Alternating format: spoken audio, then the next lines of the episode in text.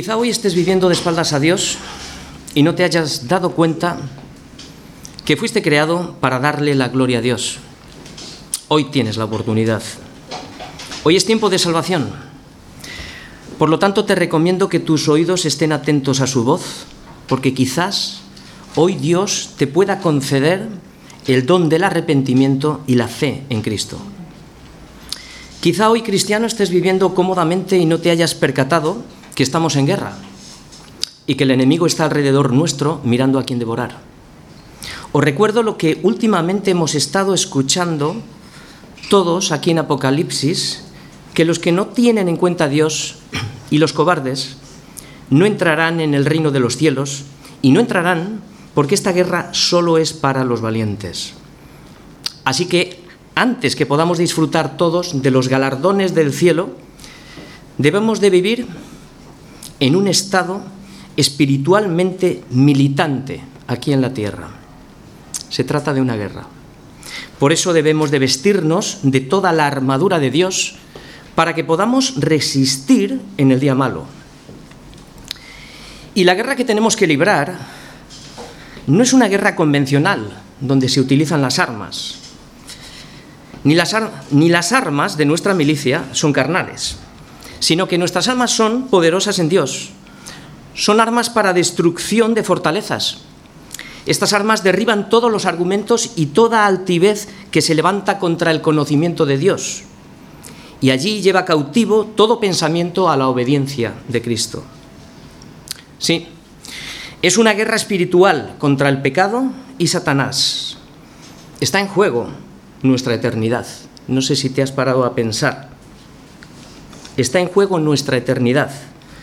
Por eso viste, vístete bien de la armadura del Evangelio, porque puede colarse una flecha del enemigo entre la armadura de la misma manera que se coló en la armadura del rey Acab y lo mató.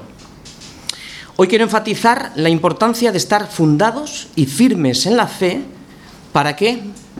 Para que no seamos movidos de la esperanza del Evangelio que estamos escuchando cada domingo. ¿Por qué? Porque la victoria que vence al mundo es nuestra fe. Y Judas también nos anima a que contendamos ardientemente por la fe, es decir, todo el consejo de Dios que nos ha dado. Y también Pablo nos recuerda que debemos de pelear la buena batalla y echar mano de la vida eterna, a la cual asimismo todos hemos sido llamados. Pues bien, hoy vamos a seguir viendo a Job uno de los valientes de renombre, luchando la buena batalla de la fe. Él va a seguir echando mano de la vida eterna y aunque todavía no verá la victoria, al final la verá. Hoy vamos a ver cómo renace la fe de Job en medio de las cenizas y levantarse como un valiente en medio del valle de la muerte para vencer. Pero primero voy a hacer un pequeñito resumen, muy corto, de lo que vamos a ver. En el capítulo anterior vimos a Job defendiéndose de los ataques del enemigo, haciendo una gran exhibición de, la sabiduría y del poder de Dios, para mostrar a sus acusadores que su conocimiento no era menor que el de ellos, aunque Job todavía no entendía el propósito de Dios en él. Hoy continuará defendiéndose, pero su deseo mayor es entrar en la sala del tribunal para poder razonar con Dios pero antes, antes va a hacer una serie de cosas. Antes va a preparar su defensa. ¿Y cómo la va a preparar? Pues identificando las artimañas del enemigo, agarrándose a la esperanza de la vida eterna, que esto es lo que nosotros tenemos que hacer también, y protegiendo su fe de los dardos del enemigo. Estamos hablando todo el tiempo que esto es una guerra. Finalmente Job entrará en la sala del juicio para razonar con Dios. El problema es que el juez todavía no ha llegado. Estamos en el capítulo 13. Así que el pobre Job, decaído, se da la media vuelta y se despide recordando el estado severo de su salud. Un cuerpo que se va desgastando. Pero tranquilo, Job, tranquilo, Job, que al final Dios vindicará tu fe. Comprobarás que Dios es misericordioso y compasivo. Y esto es lo que todos los que permanezcan al hasta el final es lo que veremos. Pero antes vamos a leer todos los versículos. ¿Por qué? Porque la prueba, la prueba continúa. Así que vamos a leer todos los versículos desde el 1 al 28. He aquí que todas estas cosas han visto mis ojos y oído y entendido mis oídos. De la misma manera que vosotros lo sabéis, yo también lo sé. Yo no soy menos que vosotros. Está hablando a sus acusadores. Mas yo hablaría con el Todopoderoso y querría razonar con él. Porque ciertamente vosotros sois fraguadores de mentira. Sois todos vosotros médicos nulos. Ojalá callareis por completo, porque esto os fuera sabiduría. Oíd ahora mi razonamiento y estad atentos a los argumentos de mis labios. ¿Hablaréis iniquidad por Dios? ¿Hablaréis por él engaño? ¿Haréis acepción de personas a su favor? ¿Contenderéis vosotros por Dios? ¿Sería bueno, sería bueno que Él os escudriñase? ¿Os burlaréis de Él como quien se burla de algún hombre? Él os reprochará de seguro. Si solapadamente hacéis acepción de personas, de cierto su alteza os habría de espantar y su pavor habría de caer sobre vosotros. Vuestras máximas son refranes de ceniza y vuestros baluartes son baluartes de lodo. Escuchadme y hablaré yo, y que me venga después lo que me viniere. ¿Por qué quitaré yo mi carne con mis dientes y tomaré mi vida en mi mano? He aquí la mayor declaración, que aunque Él me matare, en Él esperaré. No obstante, defenderé delante de Él mis caminos, y Él mismo será mi salvación. ¿Por qué? Porque no entrará en su presencia el impío. Oíd con atención mi razonamiento y mi declaración entre en vuestros oídos. He aquí ahora, si yo expusiere mi causa, sé que seré justificado. ¿Quién es el que contenderá conmigo? Porque si yo ahora callara, moriría. A lo menos dos cosas no hagas conmigo. Ahora se dirige a Dios. Entonces no me esconderé de tu rostro. Aparta de mí tu mano y no me asombre tu terror. Llama luego, y yo te responderé, y yo hablaré, y respóndeme tú. ¿Cuántas iniquidades y pecados tengo yo? Hazme entender mi, transgresión y mi pecado. ¿Por qué escondes tu rostro y me cuentas por tu enemigo? ¿A la hoja arrebatadas de quebrantar y a una paja seca has de perseguir? ¿Por qué escribes contra mí amarguras y me haces cargo de los pecados de mi juventud?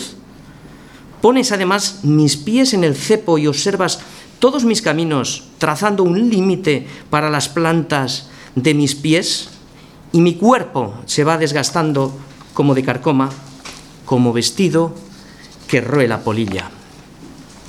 Así que, aunque Él me matare, aunque Él me matare, en Él esperaré. ¿Por qué? Porque Él mismo será mi salvación.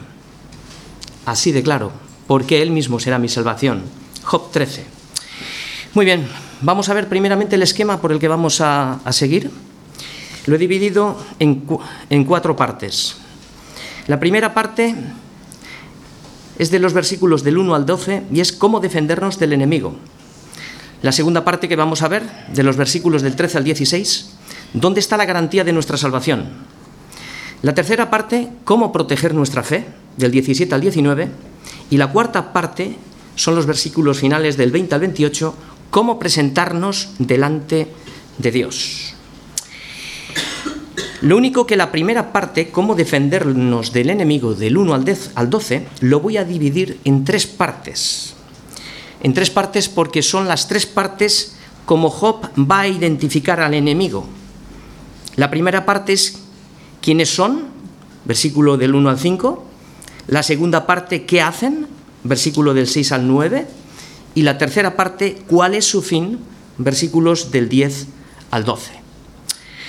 Muy bien, lo que estamos viendo es que Job continúa enfatizando lo que dijo en el capítulo anterior, que no era menos que ellos, que lo que vosotros sabéis yo también lo sé, y que todo lo que habéis visto y oído, también yo lo he visto y oído.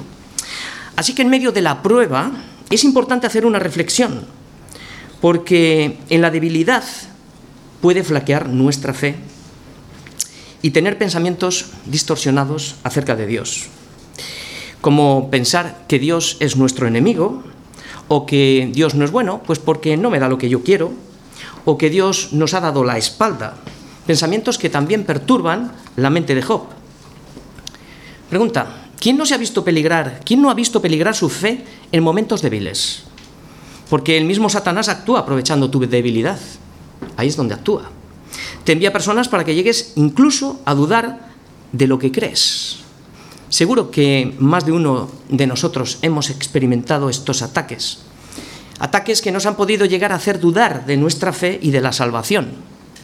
Lástima que otros se dejaron engañar y fueron arrastrados. Así que la mejor arma para contrarrestar los ataques del enemigo y defender nuestra fe es renovar nuestra mente haciendo memoria de la palabra de Dios. Esto lo que va a traer a nuestra vida es discernimiento para que podamos identificar las artimañas del enemigo. ¿Quiénes son?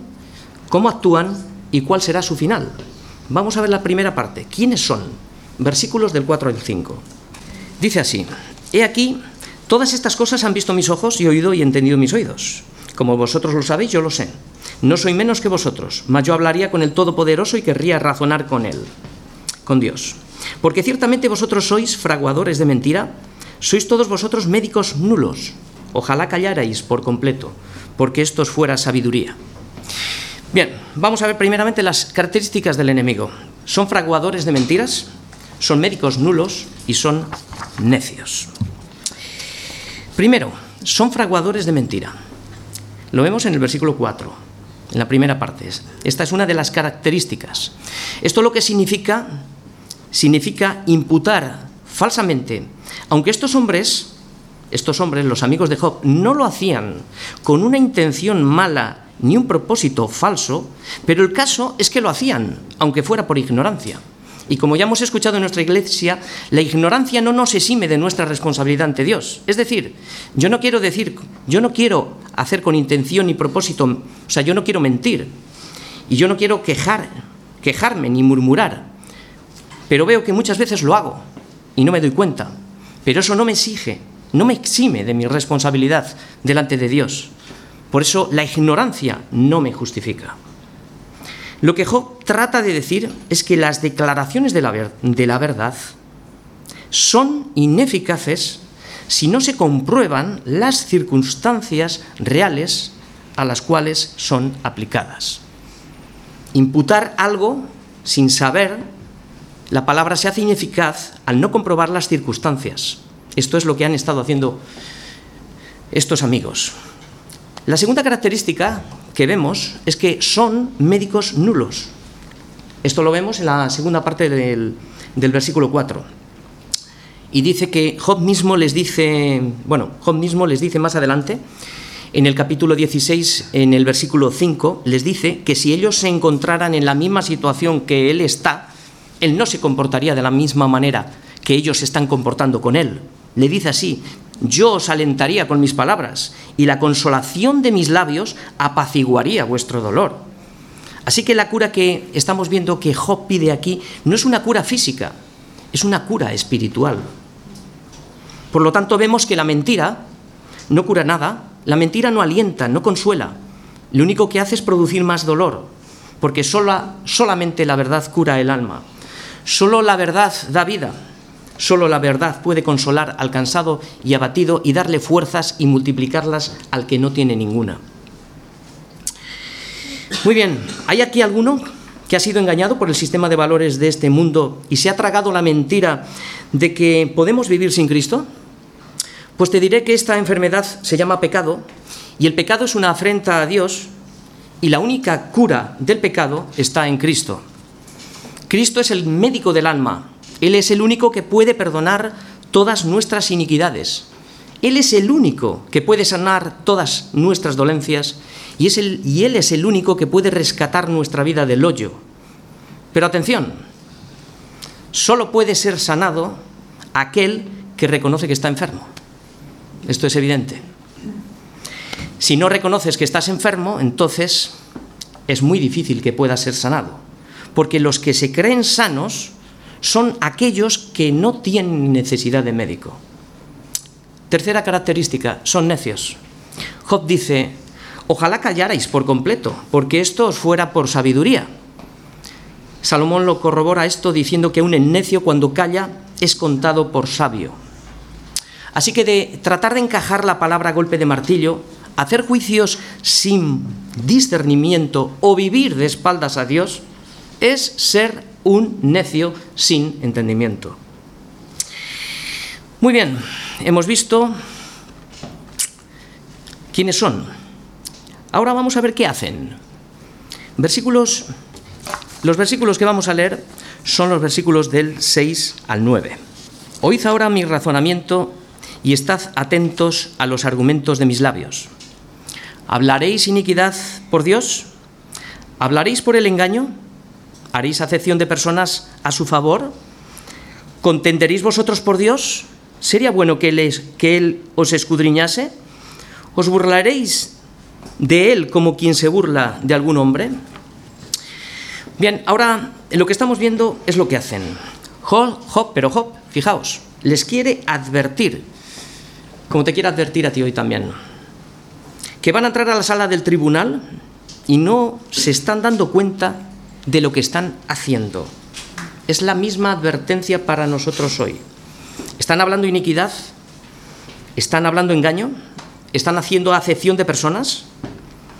¿Están contendiendo con Dios? ¿No creéis vosotros también que sería bueno que Él los escudriñase o nos escudriñase? Y finalmente le pregunta, ¿os burlaréis de Él?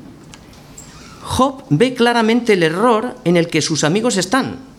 Ahora bien, si tú detectas que estás en el mismo error, hablando iniquidad y engaño, y ves que tu vida es una contienda contra Dios, ¿no crees que es mejor dejarse hoy escudriñar el corazón por la palabra y el Espíritu Santo que presentarte el día del juicio delante de Él y que te diga excluido de mi presencia? Como he dicho antes, la ignorancia no nos exime de nuestra responsabilidad. Por eso la importancia de conocer a Dios como debe de ser conocido. De no ser así, terminaremos falsificando la verdad sin saberlo. Y algunos, algunos, la quieren medir con su propia medida. Los legalistas se quedan con la letra pero abandonan el espíritu de la letra. Los religiosos invalidan el mandamiento para dar paso a la tradición de hombres. Y a veces se nos olvida la distancia que hay entre Dios y nosotros. Cuidado, porque son muchos los que en este mundo están oscureciendo la gracia de Dios. Por eso debemos de estar todos muy atentos. Muy atentos a los que tratan de reducir la sabiduría y el poder de Dios a una mente mecánica menospreciando su sabiduría. Es lo que estaban haciendo sus amigos. A todos aquellos que dicen que Dios nos eligió porque en la eternidad vio algo bueno en nosotros y que por eso en el futuro creeríamos en Él. A los que sostienen que la salvación es únicamente por obras sin los medios de la gracia o aquellos que dicen que la historia de Job no fue real. Sí, a mí me lo han dicho. O a los que dicen que al final todos seremos reconciliados en Cristo, creyentes y no creyentes. También me lo han dicho. Y así de tantas maneras podemos oscurecer la gracia de Dios y torcer la verdad hacia el error. Por tanto, los que no le conocieron,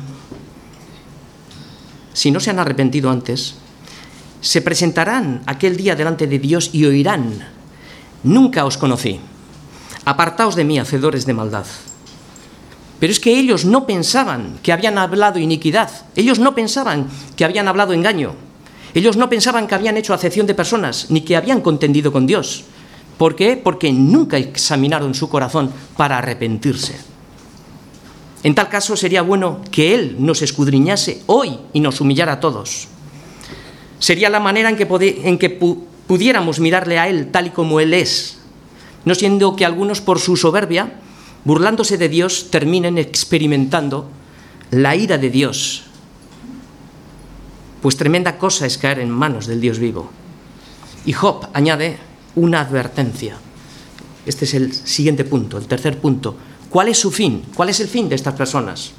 Dice, Él os reprochará de seguro si solapadamente hacéis acepción de personas. De cierto su alteza os habría de espantar y su favor habría y su pavor habría de caer sobre vosotros. Vuestras máximas son refranes de ceniza y vuestros baluartes son baluartes de lodo. ¿Cuál es el fin de los que aceptan el regalo de su misericordia? ¿Cuál será el fin de los que aceptan el regalo de misericordia? ¿Y cuál será el fin de todos aquellos que lo desprecian? Vamos todos a Job 42 del 7 al 9. Lo dejamos ahí abierto. Para los que acepten el regalo de la salvación, habrá un final feliz. Lo vemos en el capítulo 42. Lo que Dios dice de ellos. Lo que Dios dice de ellos es similar a lo que Job acaba de decir. Versículo 7. Y aconteció que después que habló Yahvé estas palabras a Job, Yahvé dijo a Elifat temanita, este es el mayor de todos, mi ira se encendió contra ti y tus dos compañeros. ¿Por qué? Porque no habéis hablado de mí lo recto como mi siervo Job. No os vayáis de allí.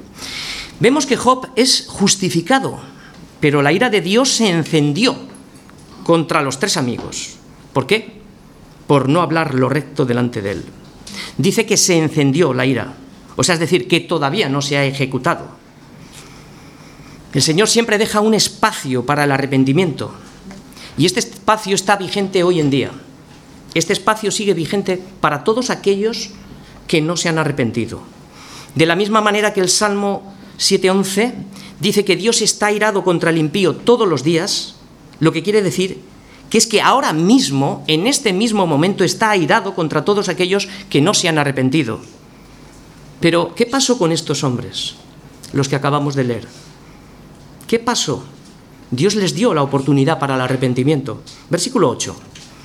Ahora pues, esto les dice el Señor a Elifate Manita y a sus dos amigos. Ahora pues tomaos siete becerros y siete carneros e id a mi siervo Job y ofreced holocausto por vosotros y mi siervo Job orará por vosotros, porque de cierto a él atenderé, para no trataros afrentosamente por cuanto habéis hablado, por cuanto no habéis hablado de mí con rectitud, como mi siervo Job. ¿Qué hicieron ellos? Es lo mismo que nos está amonestando la palabra a nosotros. ¿Ellos qué hicieron? Versículo 9. Fueron pues Elifaz, Temanita, Bildad, Suita y Zofar, Naamita, e hicieron como Yahvé les dijo. ¿Y Yahvé qué hizo? Aceptó la oración de Job. Así que estamos viendo que Job es un tipo de Jesucristo. Ellos obedecieron a Dios y fueron salvados. ¿Qué harás tú? ¿Dejarás que seas espantado y que su pavor caiga sobre ti? ¿Crees que tu filosofía te dará vida y tus refranes de ceniza te salvarán? ¿Crees que tus baluartes de mentira te defenderán? Ellos se arrepintieron. ¿Qué harás tú hoy? Si hay alguien aquí hoy que sin saberlo no ha hablado lo recto delante de Dios o que ha vivido de espaldas a Dios, hoy es tiempo de salvación. Hoy es preciso que Cristo more en tu vida. Pero si la palabra no te conmueve hoy y no tomas decisiones, y al final morirás sin Cristo, su ira encendida se ejecutará. Y esta ira caerá sobre ti. Y el final será lloro y crujir de dientes. Y pasarás toda la eternidad sin misericordia, sin esperanza, sin Cristo, por todos los siglos de los siglos en el infierno. Pero los que habéis aceptado el regalo de la salvación, los que ahora estáis pasándolo mal, consolaos, porque hay un propósito y un buen final. Esta película termina muy bien. Para todos aquellos que se han arrepentido. Job es un tipo de Cristo intercediendo por sus amigos, pero Cristo está ahora sentado a la diestra del Padre, intercediendo por nosotros. Porque el que comenzó la obra en Job es el mismo que comenzó la obra en ti, el que permite que ahora pases por el fuego. Él mismo, Él mismo, terminará la obra en ti, triunfando y reinando sobre nuestros enemigos. Muy bien. Lo que hemos visto es que Job ha preparado su defensa, ha identificado a sus enemigos, quién es, qué hace y cuál es su fin. Vamos a ver la segunda parte. ¿Dónde está la garantía de nuestra salvación? Vamos a leer los, versículos del 13 al 16. Dice así, escuchadme y hablaré yo. Da la sensación que le están interrumpiendo. Y que me venga después lo que viniere. ¿Por qué quitaré yo mi carne con mis dientes y tomaré mi vida en mi mano? He aquí, aunque él me matare, en él esperaré. No obstante, defenderé delante de él mis caminos, y él mismo será mi salvación, porque no entrará en su presencia el impío. Bien, esto es como la preparatoria antes de entrar a la sala del tribunal. Job tiene los argumentos bien fundados y asume ya de antemano cualquier tipo de pérdida, como si la sentencia le fuera a ser contraria a lo que él piensa. Pero, sin embargo, él se aferra a la fe. Él se aferra a la fe y dice que me venga lo que me venga. ¿Qué nos enseñan estas palabras? Es como decir, que me venga lo que me venga, yo sé en quién he creído. Pues estas palabras a mí me enseñan que la victoria sobre la muerte consiste en no aferrarse a la vida. Estas palabras me enseñan que asumir la muerte anticipadamente es ya parte de la victoria. Saber que la vida y la muerte están en manos del Señor para mí ya es consuelo y es descanso, sabiendo que Él es el autor de la vida. Entonces, ¿para qué me voy a aferrar a la vida? Es de necios. Es de necios. Pero antes de decir lo que va a decir, se hace una pregunta a Job. ¿Por qué quitaré yo mi carne con mis dientes y tomaré mi vida en mis manos? Esto es una muestra más de su lamentable condición, como su carne se le caía, ¿no?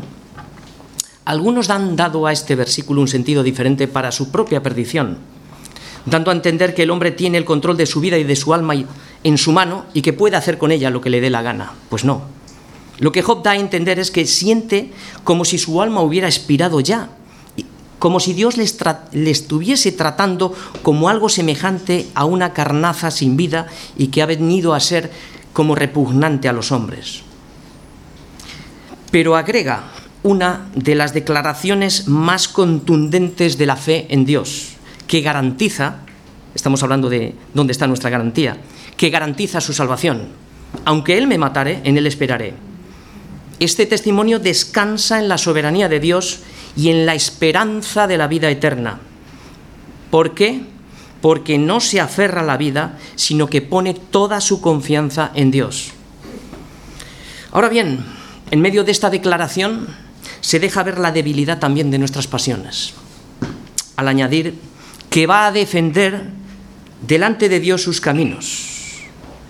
Como vemos, todavía hay conflictos internos en el corazón, pero al final al final de todo, la fe triunfará trayendo al corazón la paz de Dios. Job quiere defender sus caminos. ¿Y sabéis por qué los quiere defender?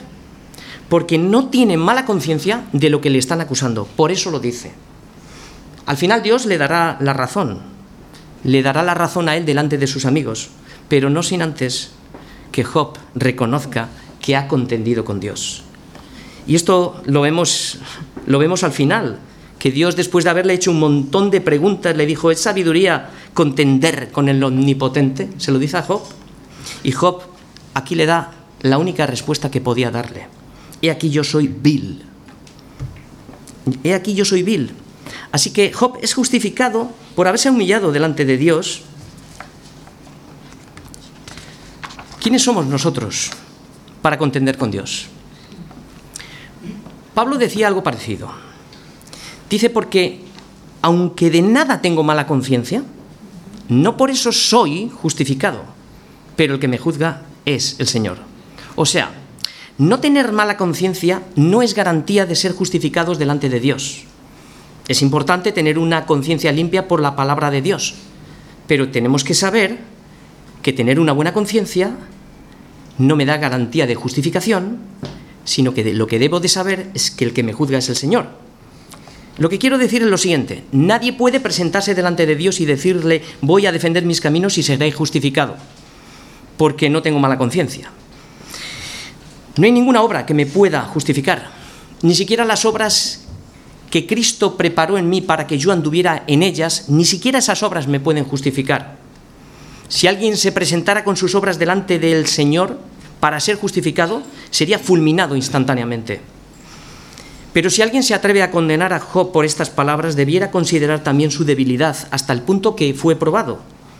Y si estas palabras fueran de condenar en Job, entonces ¿dónde estaríamos nosotros que sin estar en, semejante situación nos atrevemos a quejarnos hoy y hacer lo que nos da la gana?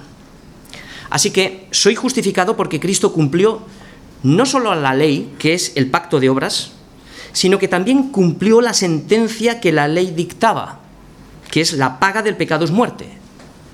Así que soy justificado porque Él pagó toda mi deuda muriendo por mí en mi lugar.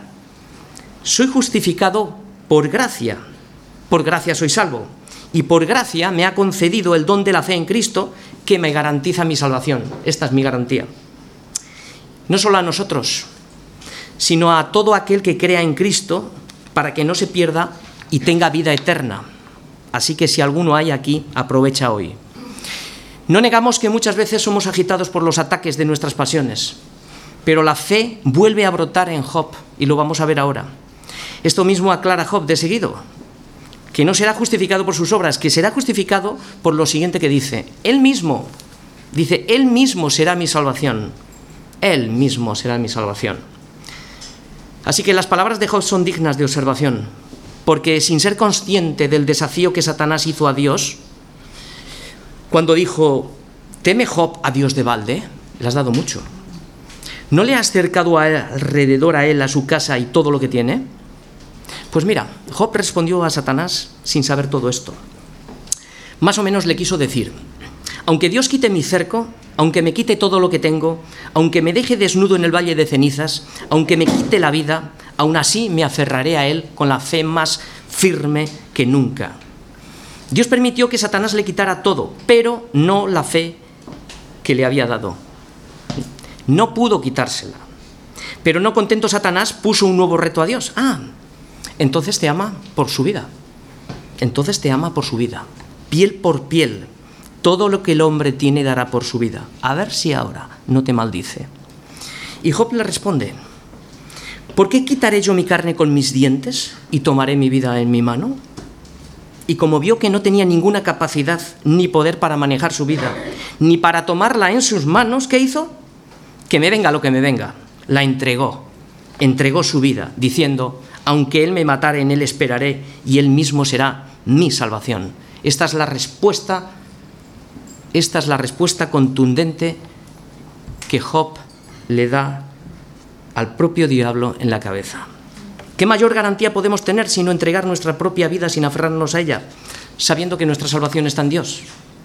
Y aunque hayamos perdido hijos, casas, trabajos, aunque veamos que nuestra salud se desgasta como la carcoma y se consume nuestra carne, aunque veamos que lo perdemos todo, aún así debemos de afirmar, yo no voy a perder mi esperanza en ti, yo no voy a entregar mi fe, yo voy a esperar en ti, porque tú mismo serás mi salvación. Esto es una fe inquebrantable, esto es una fe en la roca. Esta respuesta, como acabo de decir, cerró la boca a Satanás. Estamos viendo aquí, lo que estamos viendo son las sombras de la resurrección. Así que la fe en Cristo es la esperanza y es la garantía de nuestra salvación, porque Él mismo, Él mismo será nuestra salvación. No mandó a los ángeles para salvarnos, sino que se involucró Él mismo. ¿Cómo lo hizo? ¿Cómo lo hizo? ¿Se despojó a sí mismo? ¿Tomó forma de siervo? ¿Se hizo semejante a los hombres? Estando en la condición de hombre se humilló a sí mismo, haciéndose obediente hasta la muerte y muerte de cruz. Increíble. Él mismo se involucró en nuestra salvación. Lo hizo él mismo, no mandó a nadie.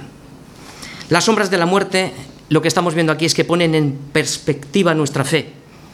Y Dios nos regala la esperanza anticipadamente porque esta esperanza actúa como una medicina en nuestra vida que nos sana en la distancia. ¿Y qué es lo que hace? Pues cura todas nuestras heridas que recibimos aquí mientras en la tierra. Pero no es todo. La esperanza también nos profetiza el cese final de la aflicción. Y esto nos trae consuelo anticipado. ¿Por qué? Porque en el, en el cielo enjugará Dios toda lágrima de los ojos de ellos y ya no habrá más muerte, ni habrá más llanto, ni clamor, ni dolor esta es nuestra esperanza. La esperanza nos asegura que nos cuidará aquí ahora, en medio de las pruebas. Luego, cuando la vida termine, la muerte dará paso a la vida eterna en Cristo. Sin embargo, atención, versículo 16, hay una advertencia. Una advertencia para el impío. El impío es Canef en hebreo. Dice que Canef no va a entrar en su presencia. El impío no será oído, Ningún impío tendrá audiencia delante de Dios. Tan solamente escuchará, bueno, tan solamente escuchará las terribles palabras. Apartaos de mí, malditos, al fuego eterno, preparado para el diablo y sus ángeles. Mateo 25, 41. Acabamos de ver dónde está la seguridad de nuestra salvación. Ahora vamos a entrar en la tercera parte de la predicación, la protección de nuestra fe. Y vamos a leer los versículos del 17 al 19. Dice Job a sus amigos, Oíd con atención mi razonamiento y mi declaración entre en vuestros oídos. He aquí ahora, si yo expusiere mi causa, sé que seré justificado. ¿Quién es el que contenderá conmigo? Porque si ahora yo callara, moriría. Bien, Job está convencido de que es inocente de la acusación que hacen contra él, y tiene razón, pero vuelve a decir, si expusiere mi causa, seré justificado. Nuevamente este argumento es pretencioso y completamente errado por parte de Job aunque Dios dijo de él que era justo, no significa que era sin pecado. Nadie es sin pecado. No hay ni una sola causa que podamos presentar delante de Dios para ser justificado. La causa del hombre fue el pecado que provocó nuestra caída. Y, la causa de nuestro, y, a causa, y a causa de nuestro pecado, Dios envió a su Hijo en semejanza de carne de pecado y a causa de nuestro pecado Él condenó el pecado en la carne. Es un juego de palabras, pero estas son las causas. Por lo tanto, no tenemos ninguna causa que presentar delante de Dios. Ninguna. Pero hay un pero. Pero, si Cristo está en vosotros, el cuerpo en verdad está muerto a causa del pecado, mas el espíritu vive a causa de la justicia. Así que solo podemos presentar la causa de Cristo delante del Padre si Cristo está en nosotros. Y Job añade, ¿quién es el que contenderá conmigo? Pues si no tienes hoy un buen abogado que te defienda, realmente estás perdido. Y el único abogado es Cristo. Aunque es pretencioso por parte de Job estas afirmaciones, sin embargo, Dios no mira lo que mira el hombre. O sea, Dios no mira lo que mira el hombre. Dios mira el corazón. El corazón que tú ni yo vemos. ¿De dónde nace esta fe de Job? Pues nace de la certeza de lo que Job espera. Esta fe nace de la convicción de lo que aún todavía no ve. Nace de la fe que le ha sido dada.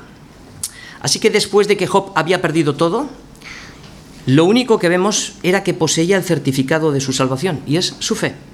Todo lo que tenía, todo lo que tenía era la fe que le había sido dada. Por eso se aferró a ella, entregó su vida, porque si se soltaba de ella, moriría. Por eso su fe se vivifica al decir no callaré, porque si se suelta, Satanás gana. Y sabemos que la misión de Satanás consiste en robar tu fe una vez que te la ha robado, luego te mata y finalmente te destruye.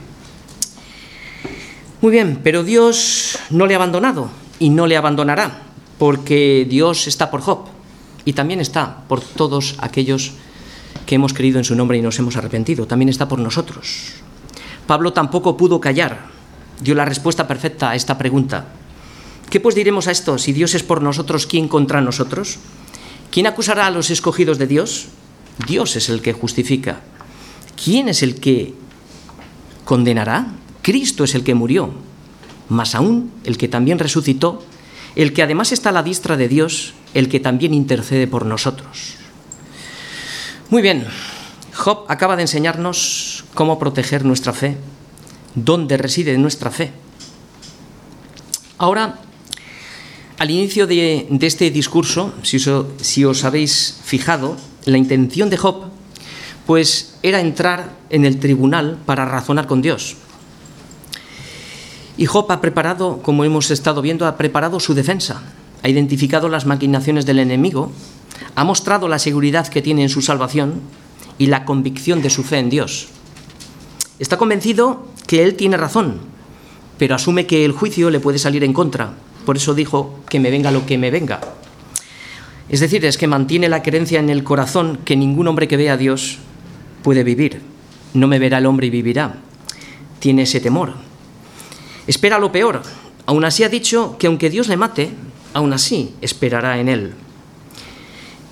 Entonces, vamos a ver cómo Job se presenta delante de Dios y vamos a tomarlo también para nosotros de cómo nos debemos de presentar delante de Dios. Esto es la cuarta parte de la predicación y aquí con esta última parte terminamos. Vamos a leer los versículos del 20 al 27. Y dice así, a lo menos dos cosas no hagas conmigo. Ahora se dirige a Dios.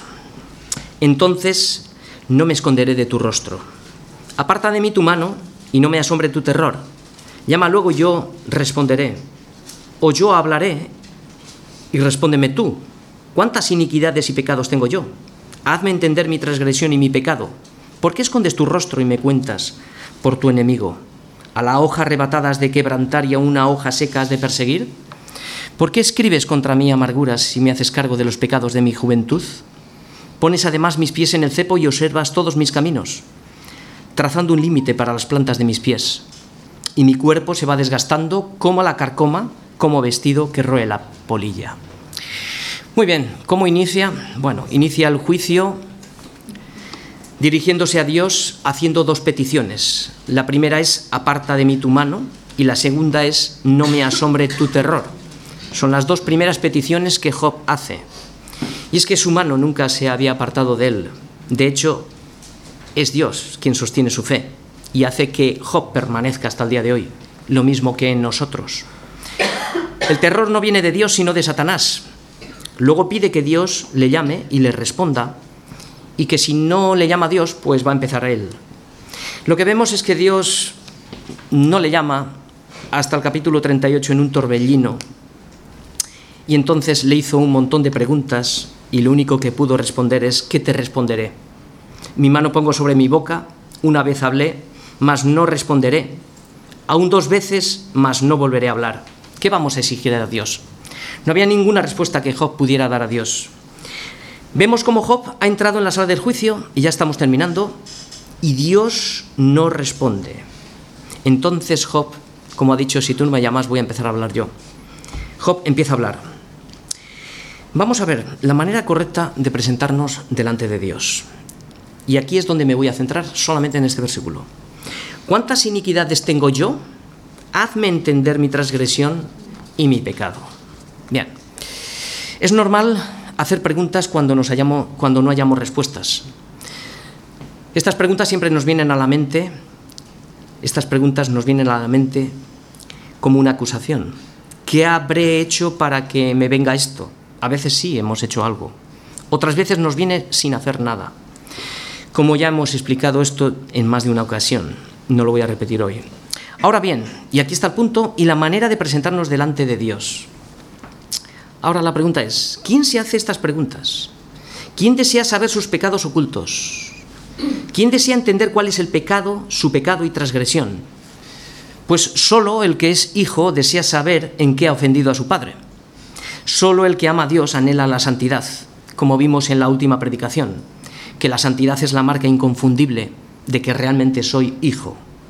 El orgulloso no se lo pregunta, eso es debilidad. El legalista tampoco, porque, porque se siente justificado por sus obras. El necio tampoco se hace estas preguntas, ¿por qué? Como no hay Dios, ¿para qué me voy a hacer estas preguntas? Solamente alguien afligido que busca a Dios, alguien que anhela a Dios, es el que pide que escudriñe su corazón y mire si hay pensamientos de perversión en él. Así que si hoy ves que has vivido de espaldas a Dios, que has comido la comida de este mundo que está contaminada y te das cuenta que tienes la lepra del pecado, pregúntale hoy al Señor que te haga saber cuántas iniquidades hay en ti. O cuánto pecado. Pídele que te haga entender en qué consistió nuestra transgresión y nuestro pecado también nosotros. También nosotros cada día debemos de humillarnos bajo la poderosa mano de Dios, porque tenemos siempre la tendencia de culpar a Dios de todo lo que nos pasa. Pero nadie puede culpar a Dios de sus propios pecados, nadie, ya que Él no tienta a nadie al mal, sino que aborrece tanto la obra como el obrador del pecado.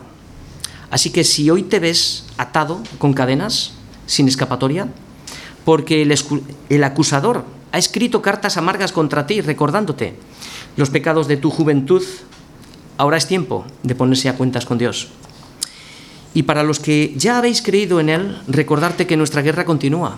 Sí, no te relajes. Nuestra guerra continúa, continúa hasta el final. Y que debemos de estar preparados para que cuando el Señor vuelva, no nos halle dormidos. Porque Él hizo una pregunta. Dijo, ¿hallaré fe en la tierra? No dijo si, hallaré amor, paz o tranquilidad, no. Dijo si hallaré fe cuando yo vuelva. Recuerda que es que es la fe la que vence al mundo, nuestra fe, y es la que hace que permanezcamos hasta el final. Finalmente Job no ha hallado todavía ninguna respuesta, pero el propósito de Dios se cumple hoy aquí. Aquí se cumple hoy el propósito de Dios, porque estas cosas se han escrito para nosotros, para amonestarnos, para animarnos, para arrepentirnos y purificarnos, para que en el futuro nos podamos presentar de Él sin mancha. Finalmente, finalmente, dice, y mi cuerpo se va desgastando como de carcoma, como vestido que roe la, la polilla. Pero esto es lo que dice Job. Pero no desmayemos, no desmayemos antes, aunque este nuestro hombre exterior se vaya desgastando, como el de Job, por la carcoma, la polilla, el pecado, el sistema de valores de este mundo, porque el interior, el interior, no obstante, se renueva de día en día. Así que pase lo que pase, yo no sé tú, pero yo creo que esperaría en Él. ¿Por qué debemos de esperar en Él? Porque Él mismo será nuestra salvación.